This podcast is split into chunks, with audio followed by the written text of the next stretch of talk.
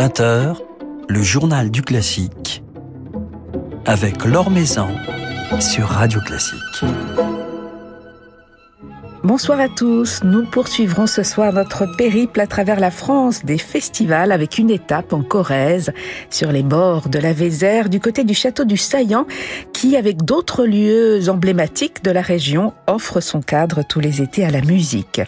Alors la prochaine édition du festival de la Vézère débute le 5 juillet. Nous en découvrirons les temps forts avec Diane Saillant, sa directrice artistique, et avec Pascal Amoyel qui viendra y présenter son tout nouveau spectacle et puis nous retrouverons Emmanuel Giuliani du quotidien La Croix pour une petite escapade du côté de Liège.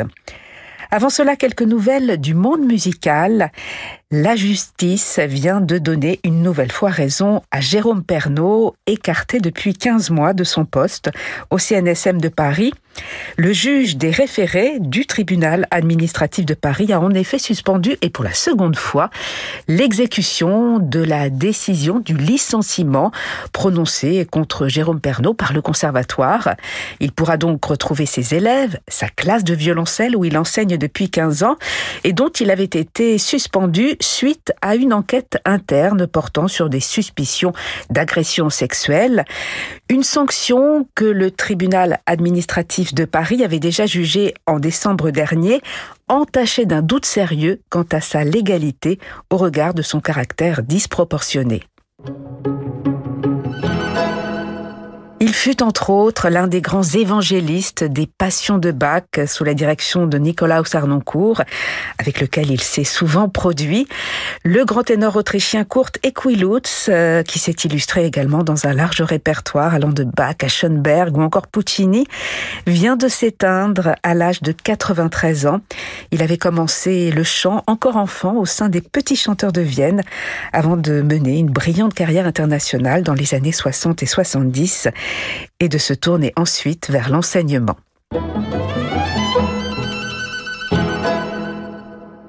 350 000 dollars, c'est la somme qu'Anané Treptko réclame au Metropolitan Opera de New York en dédommagement pour avoir été écartée de sa programmation au motif qu'elle n'a pas su suffisamment montrer son opposition au Kremlin depuis le début de l'intervention militaire russe en Ukraine.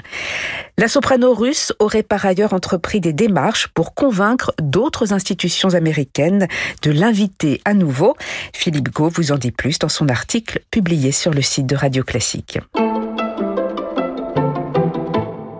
La musique de Mozart pour refermer la saison de l'auditorium de la scène musicale. Le festival Mozart Maximum dont la nouvelle édition débute ce soir et se tiendra jusqu'à mardi prochain, le 28 juin, avec un nouveau spectacle pour lancer les festivités Mozart, une journée particulière. C'est une création scénique évoquant la dernière journée de travail du compositeur le 12 novembre 1791. Un spectacle conçu par Laurence Equilbé avec le metteur en scène David Lescaut. Alors Thomas Enko incarnera Mozart aux côtés de Florie Valiquette ou encore Antoine Denfeld ainsi que de l'Insula Orchestra, un spectacle qui sera repris demain et samedi. L'auditorium de la scène musicale accueillera ensuite le Concertus Musicus de Vienne, il Pomodoro et l'ensemble The Mozartiste pour trois soirées placées donc également sous le signe de Mozart.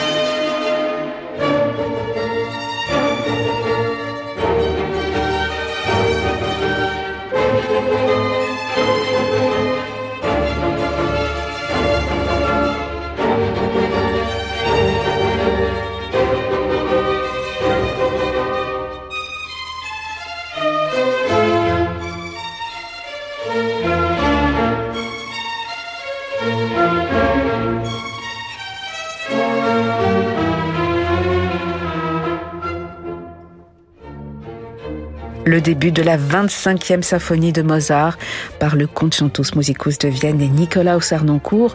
Le Concertus Musicus de Vienne qui interprétera entre autres cette 25e symphonie sous la direction de Christophe Coin dimanche à 16h à la scène musicale dans le cadre du festival Mozart Maximum qui se tient jusqu'à mardi soir. L'Or sur Radio Classique. La nouvelle édition du Festival de la Vézère se tiendra du 5 juillet au 16 août. Un festival créé par Isabelle Dussaillant, qui l'a dirigé pendant 40 ans, mais qui nous a quittés récemment, malheureusement. Un festival perpétué aujourd'hui par Diane Dussaillant, qui est notre invitée ce soir. Bonsoir. Bonsoir Laure, merci beaucoup de m'accueillir.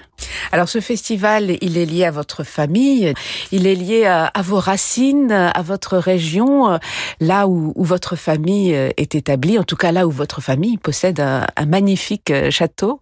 Voilà, on a en fait mes parents, euh, mon père a racheté ce château de famille qui est au bord de la Vézère. Et donc en fait, il a dit je vais euh, faire un sentier de randonnée au bord de la Vézère.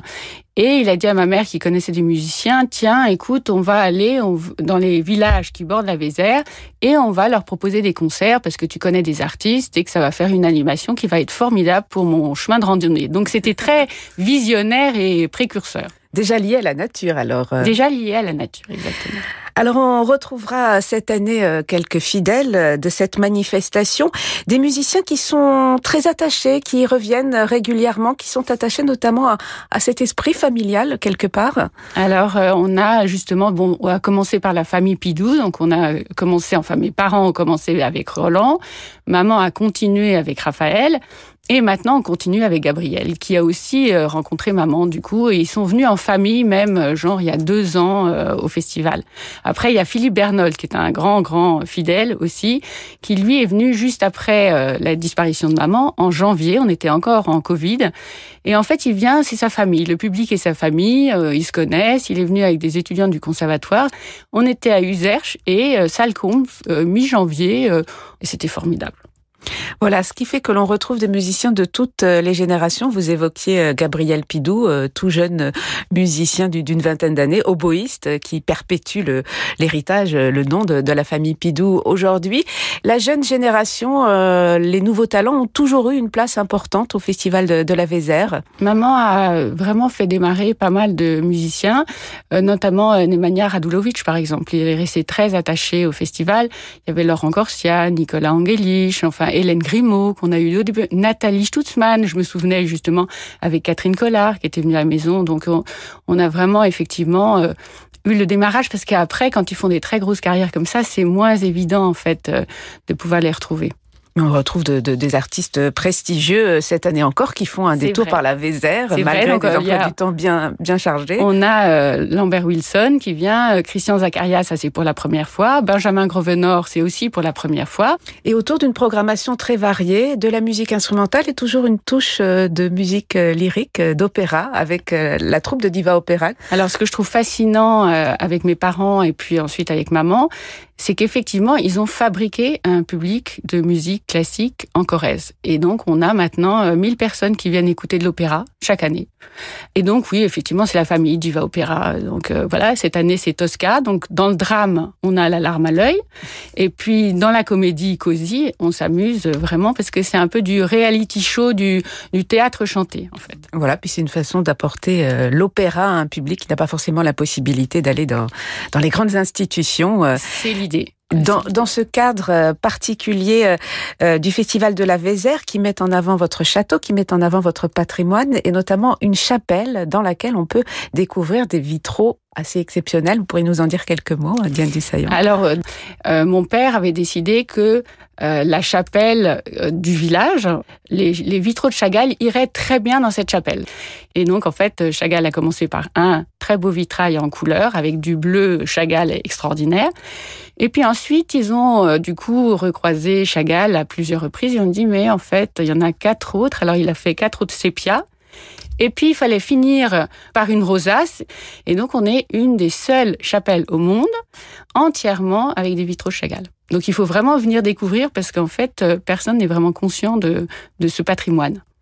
Voilà. Et puis, euh, de jeunes musiciens, on évoquait tout à l'heure de jeunes musiciens à découvrir à l'occasion de ce festival de la Vézère. On va se quitter justement avec euh, une jeune bassoniste, Lola Descours, qui sera le 1er août chez vous, euh, Diane Dussaillant, au festival de la Vézère. Lola Descours qui vient de sortir un, album de, de basson, un instrument que l'on n'a pas si souvent l'occasion d'entendre en soliste. Qu'est-ce qui vous a séduit chez cette jeune musicienne? En fait, je l'avais rencontrée euh, au concours Tchaïkovski parce qu'elle a gagné un des prix du concours Tchaïkovski et je l'avais trouvée très touchante, très attachante et en fait, elle voulait absolument rendre le basson plus connu. Et donc, je trouve qu'effectivement, il faut mettre des lieux en valeur. Donc, nous, c'est ce qu'on fait avec le patrimoine en Corrèze, mais aussi des instruments. Elle est déjà venue une fois, en fait, donner des masterclass et un concert au conservatoire de Brive. Et là, elle revient cet été. Je lui ai dit, écoute, on a un lieu particulier parce qu'on a envie de, de changer un peu nos lieux ou d'en rajouter surtout.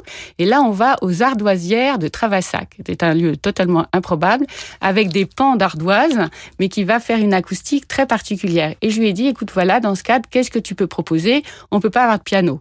Et donc elle a dit allez on y va accordéon euh, et contrebasse ça va le faire très bien et elle nous fait des arrangements comme ça se fait maintenant euh, assez régulièrement. Voilà, avec Elodie Soulard euh, à l'accordéon et Ulysse Vigreux à la contrebasse. Ce sera le 1er août dans le cadre du Festival de la Vézère, un festival qui se tiendra cette année du 5 juillet au 16 août. Merci beaucoup Diane Dussaillant et on vous souhaite un, un très bon festival. Merci Laure de, de m'avoir accueilli. En fait, euh, je remercie aussi tous nos soutiens du festival, tous les institutionnels et aussi les mécènes privés qui sont indispensables et qui m'ont soutenu euh, dès que euh, j'ai dû prendre les rênes euh, dès janvier.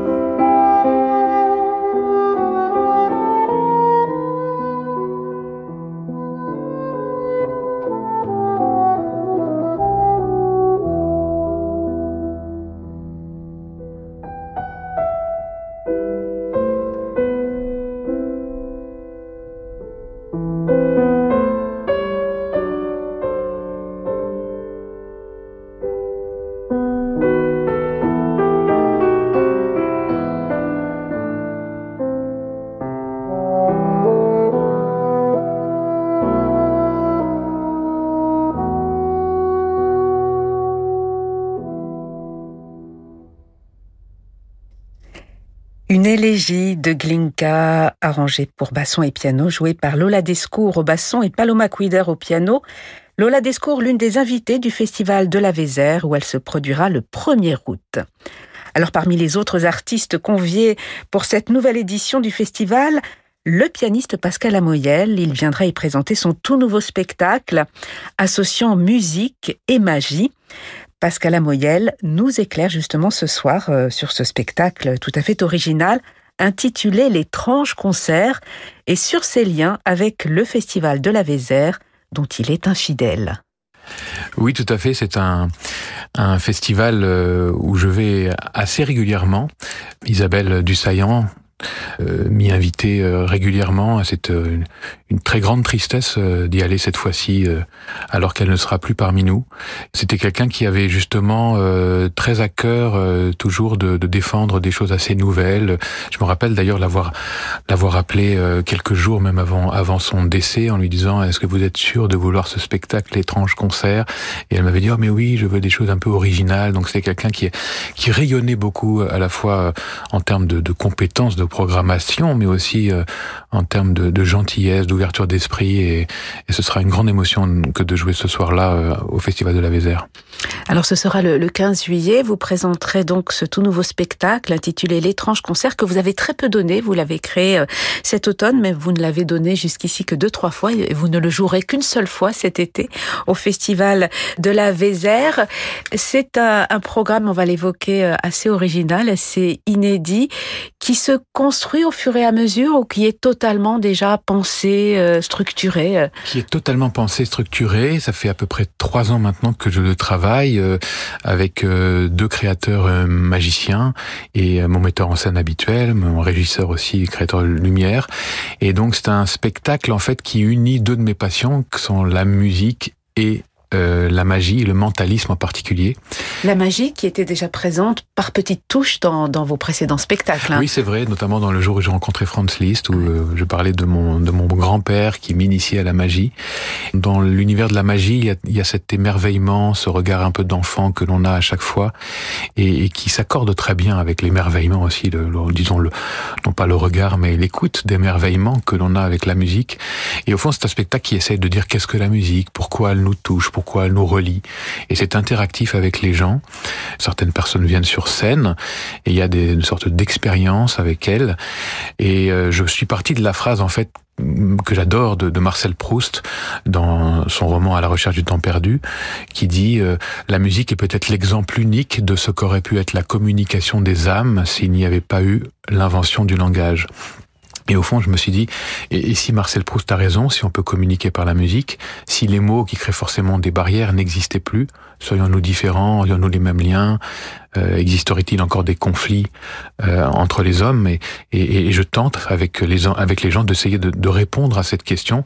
Et c'est une expérience qui, effectivement, je l'ai donnée à peu près trois ou quatre fois là jusqu'à présent et qui m'a beaucoup euh, touché parce que parce qu'on est là vraiment dans, dans quelque chose de, de, très fragile. Vous savez, le, le magicien qui est là en train de, de faire apparaître par exemple une colombe, euh, il a pas de manche et tout d'un coup il y a un oiseau qui apparaît. C'est un petit peu comme si le mental euh, s'arrêtait et on est euh, euh, dans un état de, de, de presque d'extase. Et je trouve que ça va plus loin en fait que la simple admiration ou, la, ou, ou, ou le seul fait d'être impressionné c'est qu'au fond, on sait que l'oiseau existait avant. Oui, mais on se demande où il était caché. Mais on se demande où il était caché, et on se dit, et finalement, ça nous ramène à cette, à ce miracle de la vie, en fait. On voit l'oiseau, on, on, se rappelle quelque chose peut-être qu'on perd avec les habitudes, ce miracle permanent du bleu du ciel, de, de, du vert d'un arbre, enfin. Et, et, et moi, c'est ça, ce qui m'intéresse, c'est cette source créatrice et qui, qui permet en, en tant que qu'artiste de, de, aussi d'être un peu aux premières loges de, de ce qui se passe vraiment dans, l'acte créateur. Et comment ces deux arts, celui de la magie, en l'occurrence ici du mentalisme, et de la musique, se marient-ils, fusionnent-ils dans, dans ce spectacle, Pascal Amoyel?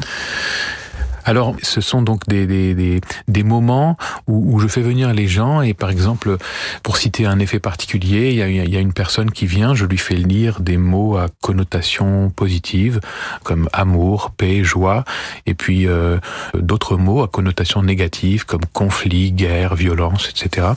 Et puis je demande à la personne de mettre ses mains sur la table d'harmonie du piano où, toutes les vibrations se condensent d'une certaine manière.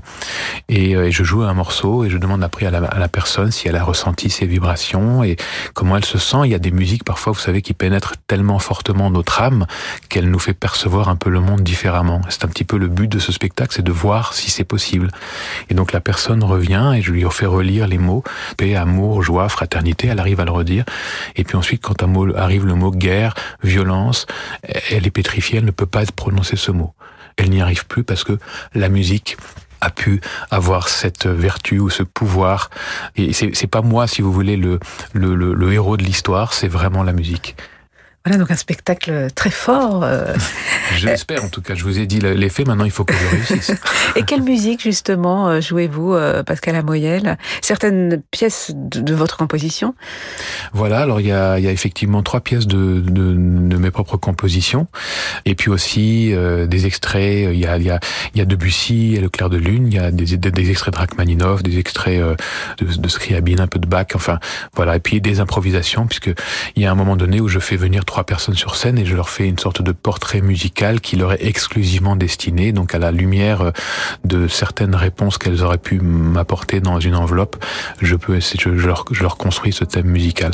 Je précise que je n'ai aucun don paranormal, ce n'est uniquement que de la magie, mais c'est un art en part entière parce que c'est le mentalisme utilise la psychologie, la communication non verbale, la programmation neurolinguistique, enfin plein de choses absolument passionnantes qui fait que avec de l'illusion, puisque l'illusion est la, est la, et le mystère sont conviés dans ce spectacle, on peut essayer de créer une parenthèse enchantée et d'initier un rêve complice avec le public.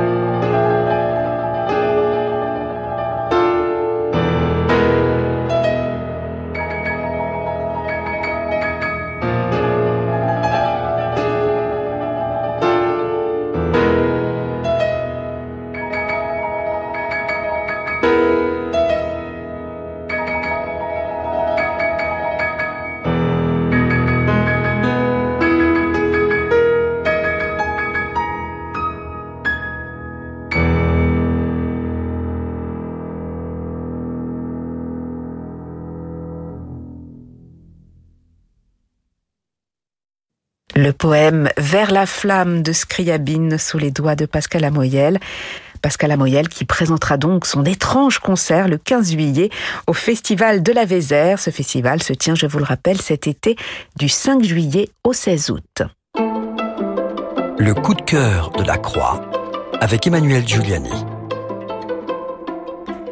Bonsoir Emmanuel. Bonsoir Laure. Alors pour ce dernier voyage de la saison, c'est à Liège, à l'Opéra de Liège que vous nous emmenez. Exactement, un lieu que vous aimez beaucoup. Eh euh, Je partage tout à fait cette prédilection.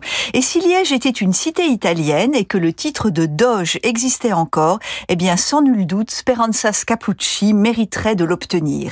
Car une fois encore, donc à l'Opéra de Liège, dans Simon Boccanegra de Verdi, dont le héros est précisément un Doge génois, la chef italienne fait preuve de son immense qui rend justice à la théâtralité incendiaire profonde du compositeur. Simon, c'est un opéra qui sent la mer. Le doge fut corsaire avant d'être élu à la charge suprême et la battue souple et expressive de Speranza Scapucci comme en vague musicale détaille le flux et le reflux, les emportements et les calmes souvent trompeurs, les grandes dilatations et les respirations.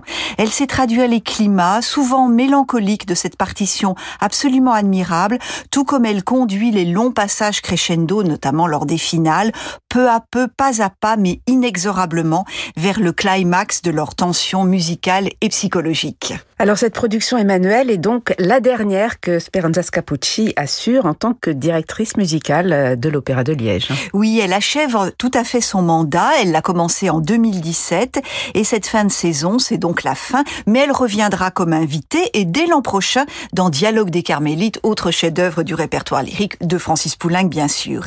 Et tel un cadeau de revoir, l'orchestre lui offre ses plus beaux timbres, ses plus beaux phrasés et ses plus radieuses lumières dans Simon Boccanegra. Qu'il s'agisse des contrechants au violoncelle, des murmures des cordes aiguës, des volutes de la petite harmonie ou de ces cuivres impérieux lors des grands tableaux solennels où s'affrontent la plèbe, d'où est issu Simon, et les patriciens génois qui n'ont pas accueilli cette élection d'un bel œil. Speranza Scapucci est conviée dans bien d'autres théâtres et salles de concert, en Europe et ailleurs. Dans quelques jours, elle sera au Covent Garden de Londres pour Attila, Verdi encore, et ce sera les 19 et 22 juillet. Et à la rentrée de septembre, c'est à Paris que nous pourrons l'applaudir dans les Capulets et les Montaigu de Bellini, puis elle s'envolera pour New York et bien d'autres villes encore. On voit que c'est une carrière à suivre qui commence, qui prolonge son envol, et mais qui passe aussi par le répertoire symphonique et petit retour en France puisqu'on la verra régulièrement à l'orchestre de chambre de Paris notamment. Mais donc là, nous retournons à Simon Boccanegra avec une des plus belles pages, ce duo de voix masculines, ténor-basse, comme Verdi en a le secret.